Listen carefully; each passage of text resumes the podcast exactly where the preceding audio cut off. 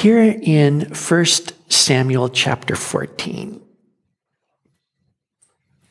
we see somebody who is a man after God's own heart who will work with God. And it's important because Samuel the prophet talked to Saul, the brand new king of Israel. And he told him in chapter 13, verse 14, Your kingdom will not continue. The Lord has sought for himself a man after his own heart.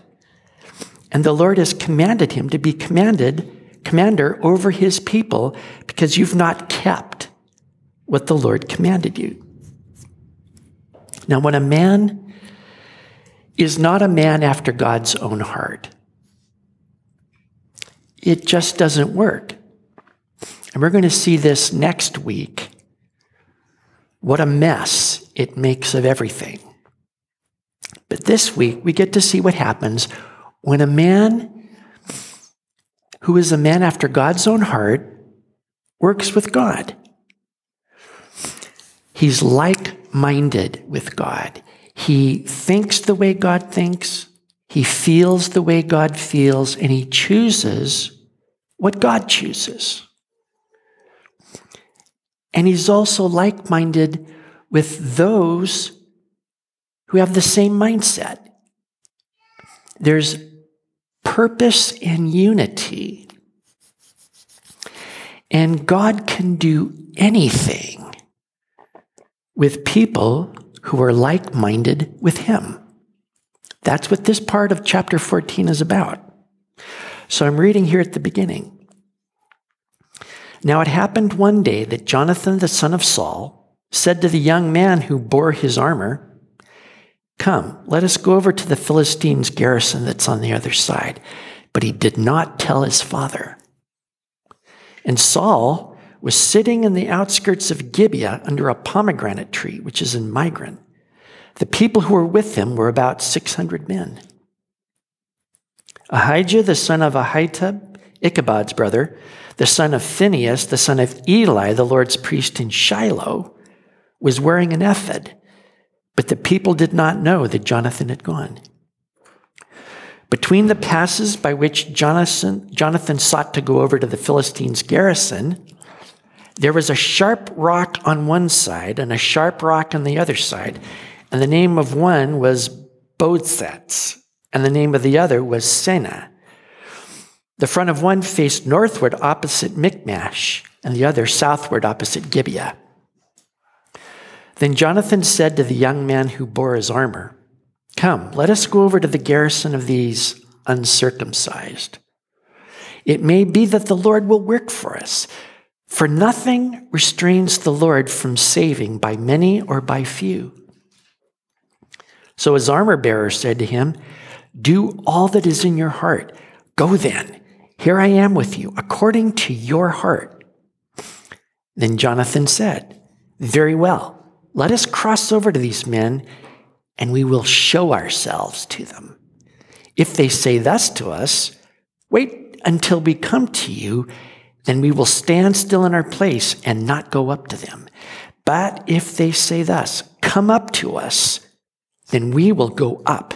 For the Lord has delivered them into our hand, and this will be a sign to us.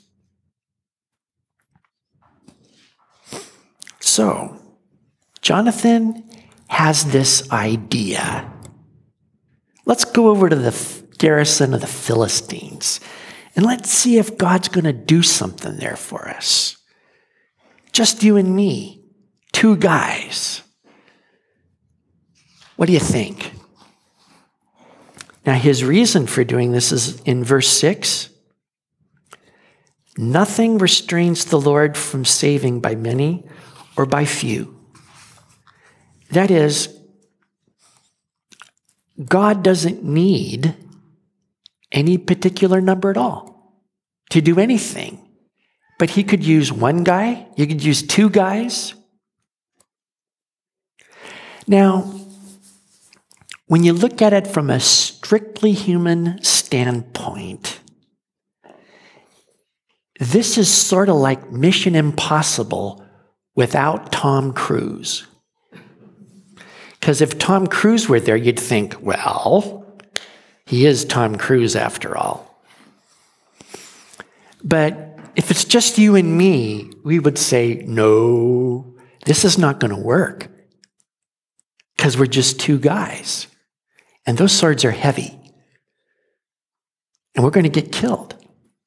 But with these two guys, it's not crazy, it is reasonable.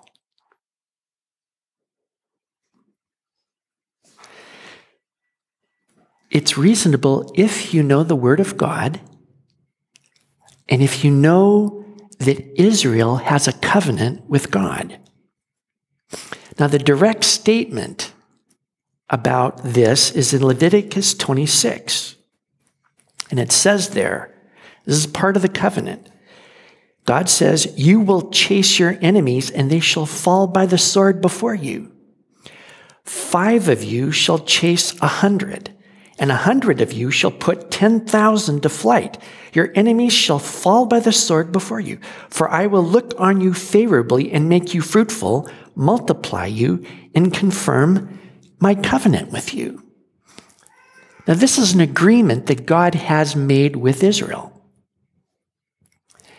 And he's saying there that numbers don't mean a thing.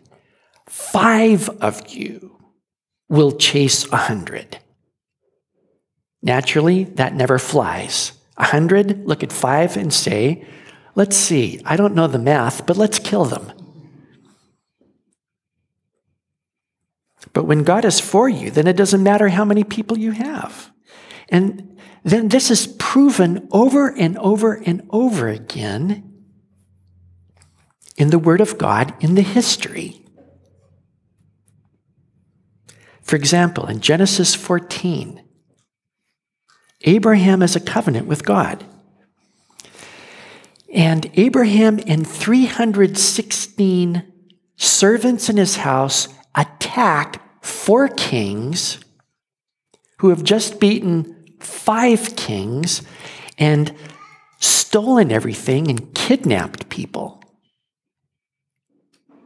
Well, Abraham and 316 servants attack four kings and wipe them out and bring everything back. That's pretty good. Or two guys, Moses and Aaron. They go up to Pharaoh, king of the strongest nation on the earth, and they say, God says, Let my people go. And Pharaoh says, Ha! Who is the Lord that I should obey him? And then Moses and Aaron talk to God, and God pounds Egypt flat. Two guys. Or Joshua. Joshua leads Israel into the land that God promised to them, and he is victorious against 31 kings. always against a greater force. The king starts saying, Hey, these guys are tough. Join with me. They got all these kings together. It doesn't matter how many. Joshua wipes them out 31 kings. And, you know, Gideon and 300 men attack Midian, who has men like sand on the seashore. They didn't even count them. He's only got 300 guys. God defeats him. How about Samson all by himself against the Philistines? You say, well, that's not fair. He looked like the Hulk. But actually, he didn't. You know why? Because the lords of the Philistines say to Delilah, find out his secret. Now, if he looked like the Hulk, there wouldn't be a secret. Have you seen the muscles on that guy? So he wasn't, you know, large and six feet wide and ripped. He's this little scrawny guy. And they're going, How does he do this? So, see, all these things going on. We have the promise of God there, right there in Leviticus, and then we have the proof of it in history. So it's reasonable that God could take two guys and do anything he wants to do with them. Because God made a covenant with Israel and he is faithful to his promise.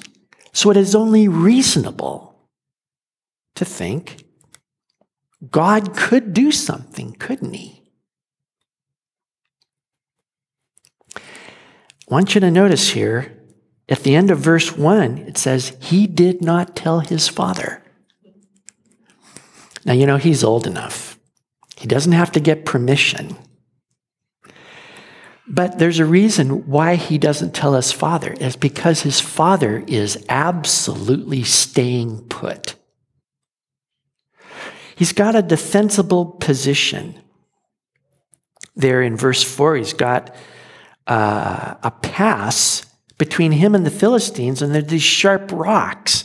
And the way it works out is with 600 guys, he could defend any advance of the Philistines. They'd have to pass through this, you know, narrow passage between these sharp rocks that numbers wouldn't make a difference. And they know this. So they're staying on one side, and Saul and his 600 on the other side. And it's a stalemate.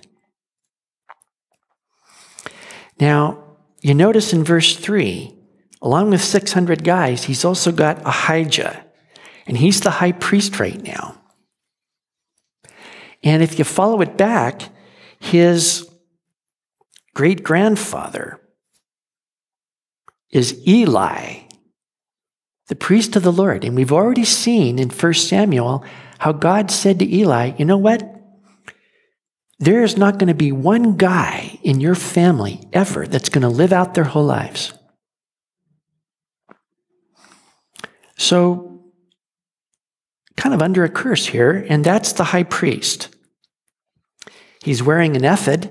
That's a way for God's people to get guidance. It has the Urim and the Thummim in it, which is a way of inquiring of God and getting answers. But you know what? Saul is not asking God, What should I do? He's staying put. So he's, he's staying safe, but safe is not productive here. Nothing is getting done. So, what if Jonathan comes up and says, Hey, dad, me and my armor bearer, we want to go see if we can cause some trouble for the Philistines? What do you think Saul would say? No, I absolutely forbid it. You're my son. There's only two of you. That's crazy. You're more valuable to me than that. Don't throw your life away. I want you to stay right here where I can keep my eye on you. So he said, You know, uh, where there is no law, there is also no disobedience. So we're not going to tell dad about this one. We're just going to take off like this. But he does tell his armor bearer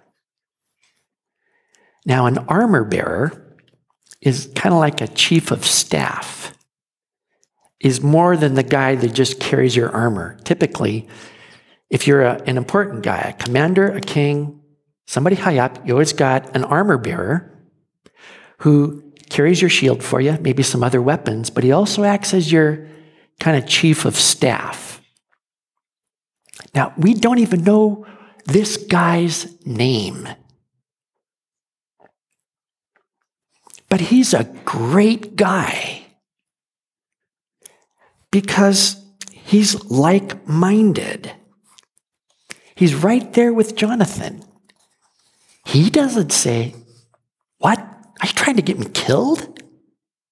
He goes, Yeah. So he says, God can do this. Now, you know, they're different. Jonathan, the one He's the one that got the plan, you know? So the armor bearer doesn't come up and say, hey, boss, I think we ought to do this. What do you think? But he's right there when Jonathan says, hey, I'm kind of thinking we can make some trouble. Are you up for that? And the armor bearer goes, yeah, totally, man. I am totally into this. So You don't need a lot of people. All you need are people who think alike, like God, and they think together like that. You need men who are men after God's own heart, who know what God has promised and what God can do. Now, Jonathan knows that God can do something, but he's not sure what. He just says, you know what? Nothing stops God.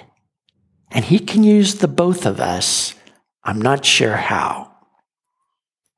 But let's check this out. Let's make sure this wasn't some absurd pizza dream. I had the wrong food and, you know, I just got delusions of grandeur and I think I'm going to throw myself against the Philistines. Let's make sure God's in this. Shall we do that? So, we got to find a way to see that. And here's my plan. Let's show ourselves to the Philistines, and there's only two ways to respond. The first is the right response. You stay there and we're going to come to you. That's the expected response. That's the normal, natural. That would happen a hundred times out of a hundred. Because you don't break security and invite people into your camp. That is a no no. The rule is keep hostile combatants out of your camp. Everybody there? So he says, if they say, hey, come on up, then we're going to go for it because that means the Lord has given them into our hand. That would never happen because it's stupid. Does everybody get that? It is stupid beyond belief. And so we know that if they say the unexpected, the impossible, we know God's in this. Let's check it out. So, verse 11, look at this. Both of them showed themselves to the garrison of the Philistines, and the Philistines said, Look, the Hebrews are coming out of the holes where they have hidden. Then the men of the garrison called to Jonathan his armor bearer and said, Come up to us and we'll show you something. Jonathan said to his armor bearer, Come up after me, for the Lord has delivered them into the hand of Israel. How do you think these guys feel right now? They go, Okay, here goes nothing. Okay, Lord. And they step out, and those Philistines say, Hey, look, the bunny rabbits are coming out of their holes. That's a loose translation of Hebrews. Those are the people without prestige and without power. As they go, look, bunny rabbits, they're so cute. Hey, bunny, why don't you come up here? Because they're going to play with them. Now, that is a gross, gross underestimating of who they're talking to. And as far as they can see, it's only two guys. What could go wrong? That's what they're thinking. And that is the sign. That is the sign that nobody should ever say or do. That's stupid. And they just said it. So imagine Jonathan and his armor bearer are climbing up. I mean, they can't even hold their swords. They got to use their hands to climb up. But they're going, Did you hear that? These guys are ours. We're going to win because we know God is in this. So they are absolutely up for this. They know in advance they're going to win. And you know, it's not about themselves. You notice at the very end, there in verse 12, the Lord has delivered them into the hand of Israel. It's not about wow, our names are going to go down in history. They're thinking about God and his people. You notice back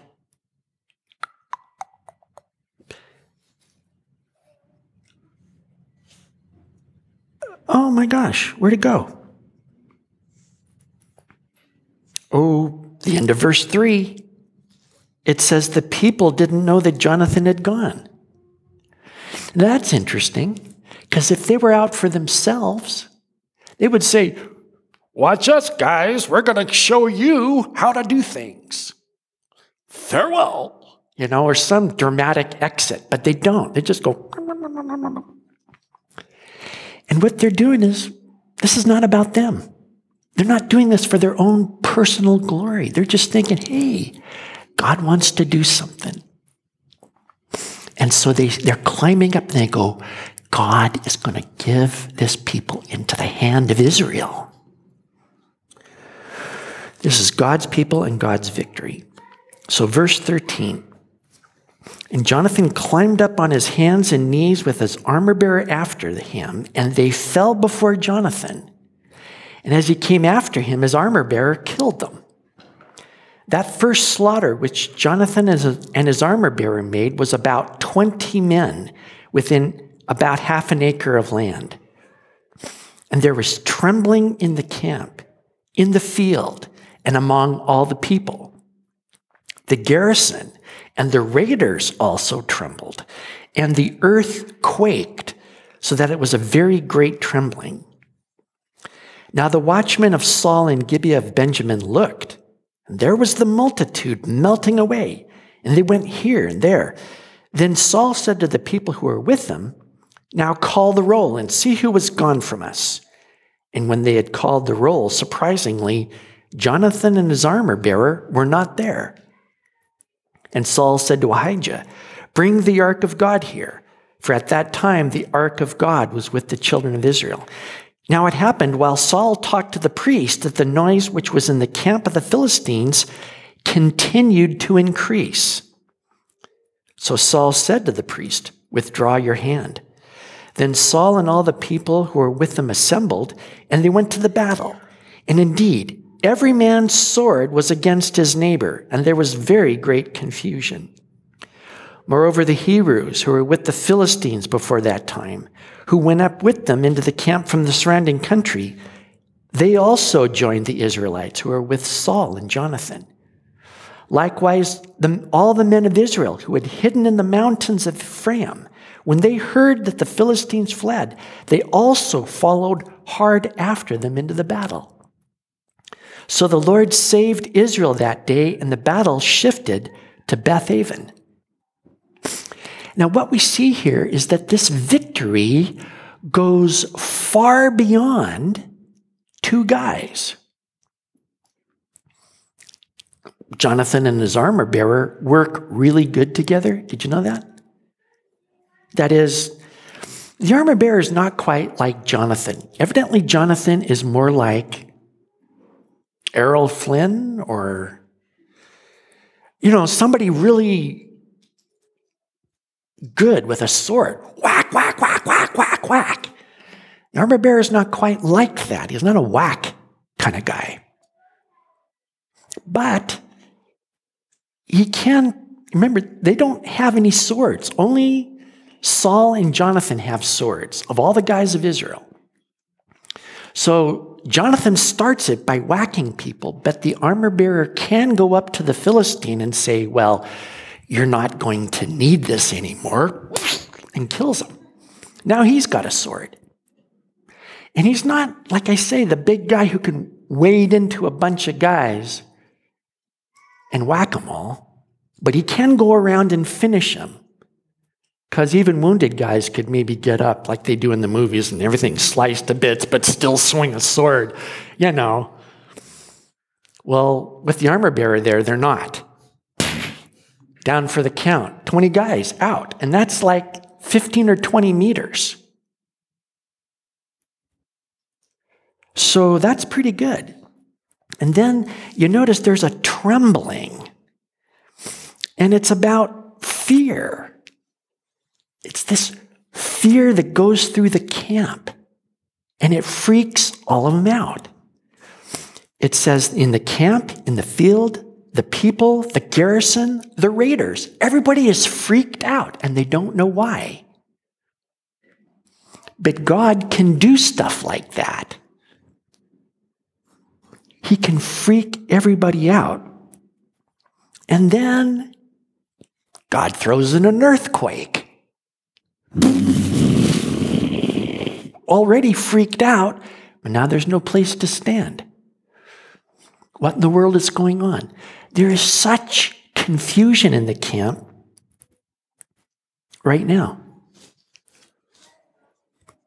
Okay? Even Saul gets motivated because they see, okay, there's something going on over there. Now he does dawdle and he calls a roll call, and it takes some time to call the roll for 600 men, right? So he's not like super motivated to go forward. And then he wants to find out. So it's now he's talking to God. But before he can even, you know, bring the ark and let's talk with God and everything, the chaos is too good. Even Saul can see we got to get moving. This is this is amazing. So he says, "Forget it, guys. Let's roll. Let's get into this thing." While they're all freaked out. And then when they get there, they find that the Philistines are so freaked out, they're hacking one another up. They're just, they don't know what they're doing. Just the enemy's among us or something's flipped out, but they're hacking each other to bits. So, you know, when you're not freaked out, that's, that's a good advantage, isn't it? You can tell who the enemy is and who the enemy is not. And that's very effective when you're facing a superior force. These guys are so disoriented, they're beating each other up.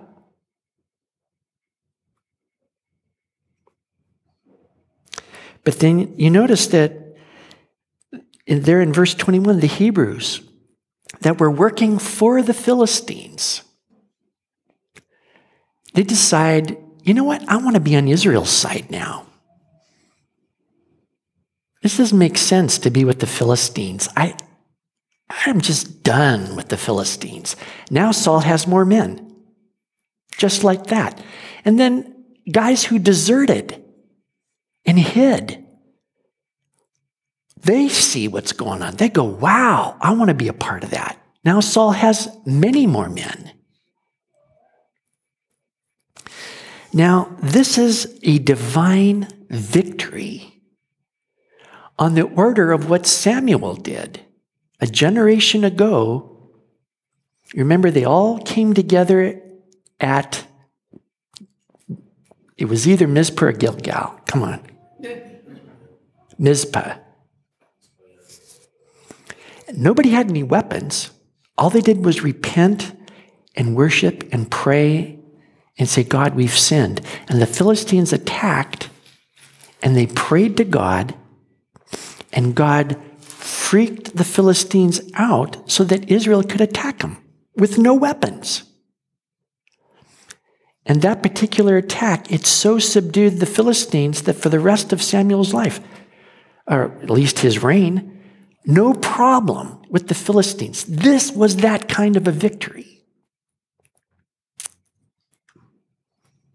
And it could have driven the Philistines out of Israel, except for one thing Saul got in the way. And that's what we're going to look at next week. But this is an amazing thing, right? How did Jonathan get to the point where he said, you know what? You and me, armor bearer, we're going to change the course of the nation. We are going to cause revival on a national scale. We are going to kick the Philistines out of Israel today. Do you hear my voice? And the answer is he never thought that. He didn't know what was going to happen. He just had this impression God wants to do something. And that's all he had. What would happen if God had showed the entire plan to Jonathan? He might have said, uh, I don't think I can do that. That's what we would all say. So God doesn't just show the whole thing to him, He just gives him this impression I can do something. And all Jonathan and the armor bearer did was seek the Lord. You know, you don't start thinking huge thoughts about God like that. It's the result of a life spent in seeking God. So, you know, what this means is, is that Jonathan sought the Lord. And that means he worshiped God. You know, when you worship God, you, you are acknowledging the things that are true about him. Like, how big is God? Well, heaven and earth cannot contain him. How old is he? That's ridiculous. He has always been, he will always be. Because he's eternal. He never gets weak, he never gets tired. In fact, he created everything, and everything depends upon him. So you're thinking about his power, his eternity. What is the nature of God? He's gracious and compassionate. And as you worship God and just acknowledge the truth about God, He fills your viewpoint. And if you try to compare anything or anybody to Him, they assume the proper proportion. God is infinite, and anything else is a speck of dust. Hardly a drip in the bucket, dust on the scales, no comparison. You have a real and proper view of God. That's what happens when you worship. And then when you seek the Lord, you give God thanks. You cannot help it because you realize He made me and all that I am. And that's a good thing. I appreciate existing. And so you say, Thank you, God. Thank you. And you can see all of God's goodness around you and you offer thanks. And that's something you do. Because He's doing good things all the time. We live in God's goodness. Not every once in a while, you know, something comes from Amazon and we go, oh boy, I got a package from Amazon. This is good. Every day, we're awake, we're thinking, we're breathing, we're seeing. I know a lady right now who doesn't have any short term memory. And we can talk about the same thing five times in a row. And none of it sticks. So, you know, I've come to really appreciate my short term memory. You ever give thanks to God for your short term memory? Now you can. How about the ability to walk? Some people can't walk. You know, you notice stuff if you lose it.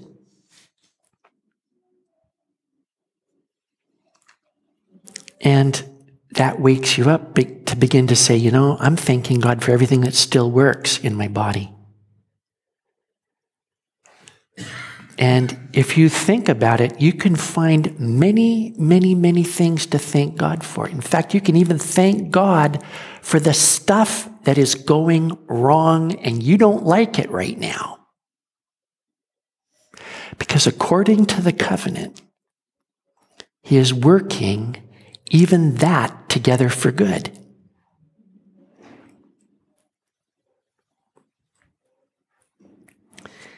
Another thing you do while you're seeking God is you learn history.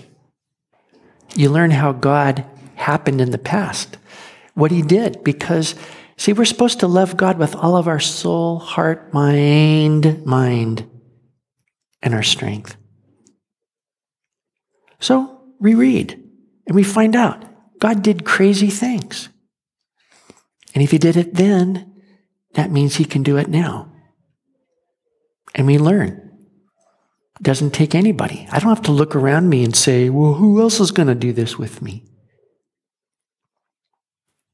Because it doesn't depend on numbers. I don't have to wait until somebody steps up. I can say, well, here I am. And then you learn about this covenant. Our covenant is amazing that we have. It's a new covenant. And it's way better than the old covenant. Because the new covenant gives complete righteousness of God like that. And the new covenant gives a new heart and a new mind that agrees with God. We are like minded right from the get go.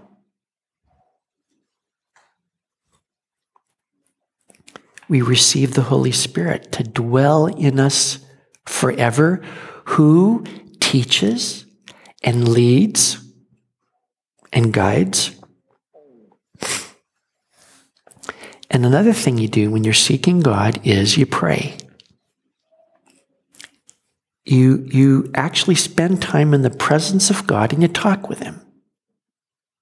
And see, Jonathan had to have done that. That kind of thought, like, you know, God can use us, does not come any other way. So there he is praying and seeking the Lord. And at that time, when he's talking to God, his heart is open toward him. And God says, I can do something. And Jonathan goes, Yeah, that is completely reasonable.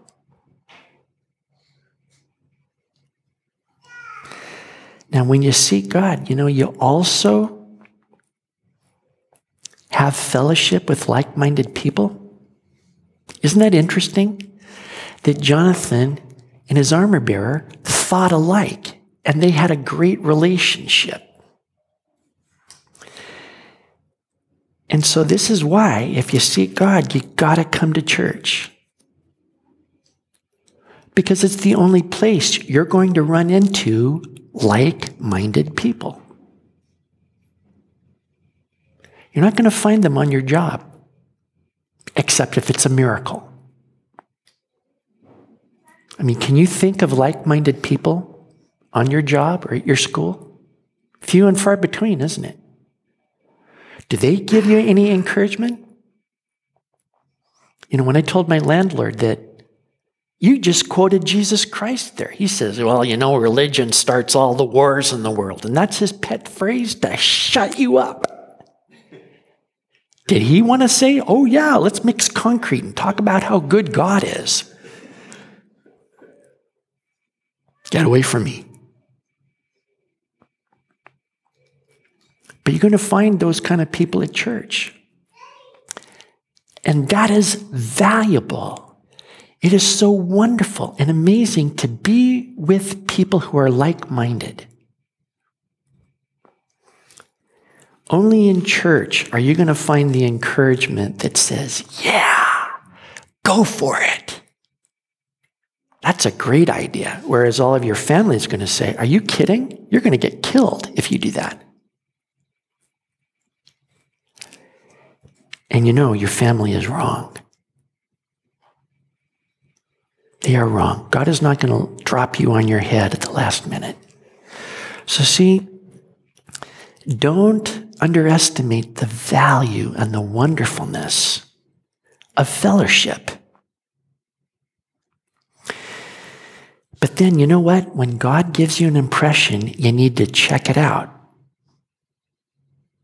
You need to make sure that that's God. And you know what? He will do that.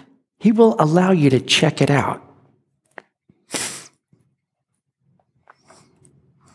And then when it is God, you know, He will do more than you could imagine. So always realize it's bigger than you are. But you got to take that step.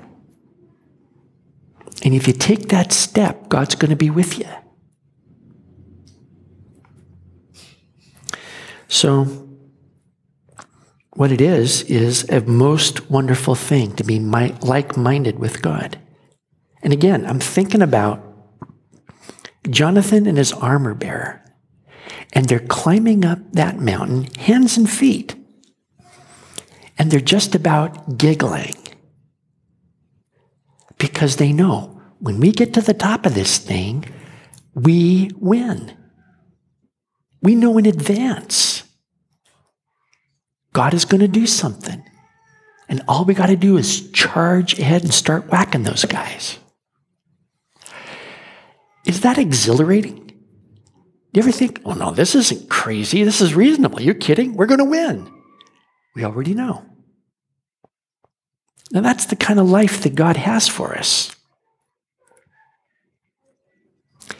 And, you know, if you're not seriously seeking the Lord, then you're seriously missing out on life.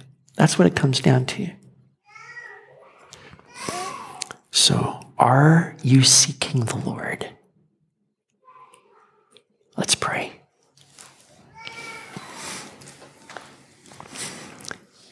I want to thank you, Heavenly Father, that you have recorded these things so that we can learn you and learn your ways. And when I look at it, I think, you know, I have never trusted you in my life. And I wonder how many other people have the same idea. And I think it comes down to we do not know you. And I pray for all of us this morning that we would know you. because that's the most amazing thing. Everything else in our life comes out of that. And we thank you this morning for Jesus. Thank you, Lord, for a new covenant. And we praise you and thank you that you're faithful to your covenant.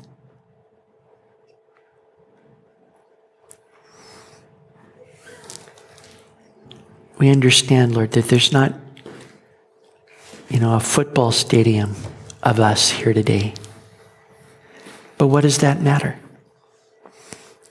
We still ask you to do a great work through us and do anything you want to do. We thank you, Lord, in Jesus' name. Amen.